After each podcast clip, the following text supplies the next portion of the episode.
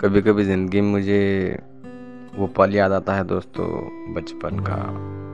जब भी किसी को देखता हूँ गिल्ली डंडा खेलते हुए अंटी खेलते हुए या आप मान लो कि उछल कूद करते हुए अंताक्षरी खेलते हुए और जब ये माचिस की डिब्बी आती है ना उससे हम पहले बचपन में आ, खाली खो खो को ढूंढकर काट कर पत्ती बनाकर खेलते थे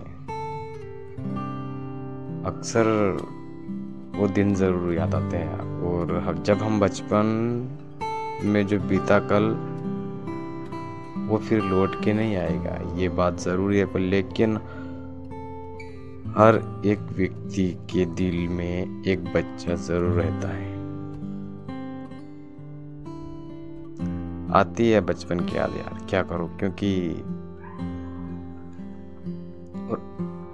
शायद हमने जो खेल खेले हैं, हमने जो बचपन में जो समय बिताए और जिस समय के साथ हमने जो खेल खेले हैं, वो आज की जनरेशन में कोई भी नहीं खेल सकता। क्योंकि फ़िलहाल आज की समय में हम देखते हैं कि बच्चा बोलना स्टार्ट क्या कर दिया उसे डायरेक्टली पढ़ाने के लिए मजबूर करते हैं और उसे स्कूल में भर्ती कर देते हैं।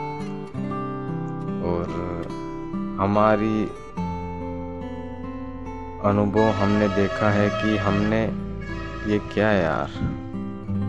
हमने देखा है कि हमारे अनुभव में जो हमने, हमारी जो एज है और हमने जो बचपन जिया था, उस वक्त की बात बताए कि छः सात वर्ष के बाद ही हमें स्कूल भर्ती करते थे स्कूल में जाने के लिए बोला जाता था। लेकिन फ़िलहाल जो आज की कंडीशन में देखें हम तो ऐसा कुछ है ही नहीं। तीन साल, चार साल क्या हुआ? मतलब कहने का मतलब ये है कि आप बोलना, बच्चे ने बोलना स्टार्ट कर दिया कि उससे स्कूल में भर्ती कर दिया है और पढ़ाई इतनी देखो कि उससे बेख भी नहीं संभालना जा रहा है यार, क्योंकि जिसमें उसकी वो जिस जितनी उसका वज़न है ना, उससे अधिक तो उसकी किताबें रहेगी। जी, और ये मैं कहने का तात्पर्य ये नहीं है कि पढ़ाई गलत है, लेकिन कहने का मतलब है कि फ़िलहाल हमने जो बचपन जिया था, वो आज की कंडीशन में आज के बच्चे नहीं जी पाएँगे। हम इंटरनेट से दूर रहे मोबाइल से दूर रहे टेलीविज़न से दूर रहे। हाँ टेलीविज़न हमने ज़रूर देखा है, हमने टीवी देखी है, लेकिन हाँ सिर्फ़ हमें टीवी की लत ज़रूर रहती थी, क्योंकि हमने टीवी देखने के लिए बहाने बनाना। स्कूल जाते वक्त अगर, माँ बोलती है कि स्कूल जाएगा, हमने बोला कि नहीं, आज पेट दर्द कर रहा है। वैसे बहाना, क्योंकि हमें टीवी देखना था। टीवी देखना था, इसलिए बहाना। आज बुखार आ गया है। इस प्रकार के बहाने बनाना। और कभी कभी तो ऐसा होता है कि मम्मी से बोल दिया कि हम स्कूल जा रहे हैं और मम्मी घर से निकली कुएँ पे और हमने स्कूल जाना कैंसिल कर दिया और बिस्तों को हमारा जो बैग रहता है, स्कूल बैग, उसको लेकर हम टीवी देखने के लिए और सच बताएँ दोस्तों कि उस टाइम में बिजली की जो व्यवस्था थी ना, वो इस प्रकार थी कि जब बिजली कटती थी ना तो दो घंटे, डेढ़ घंटा, एक घंटा, ये लगभग उसके बाद ही आती थी। क्योंकि उस टाइम में बिजली इतनी उपलब्ध नहीं थी। फ़िलहाल तो चौबीस घंटे की बिजली रह हो गई है। लेकिन पहले नहीं थी। और जब भी लाइट कटती थी ना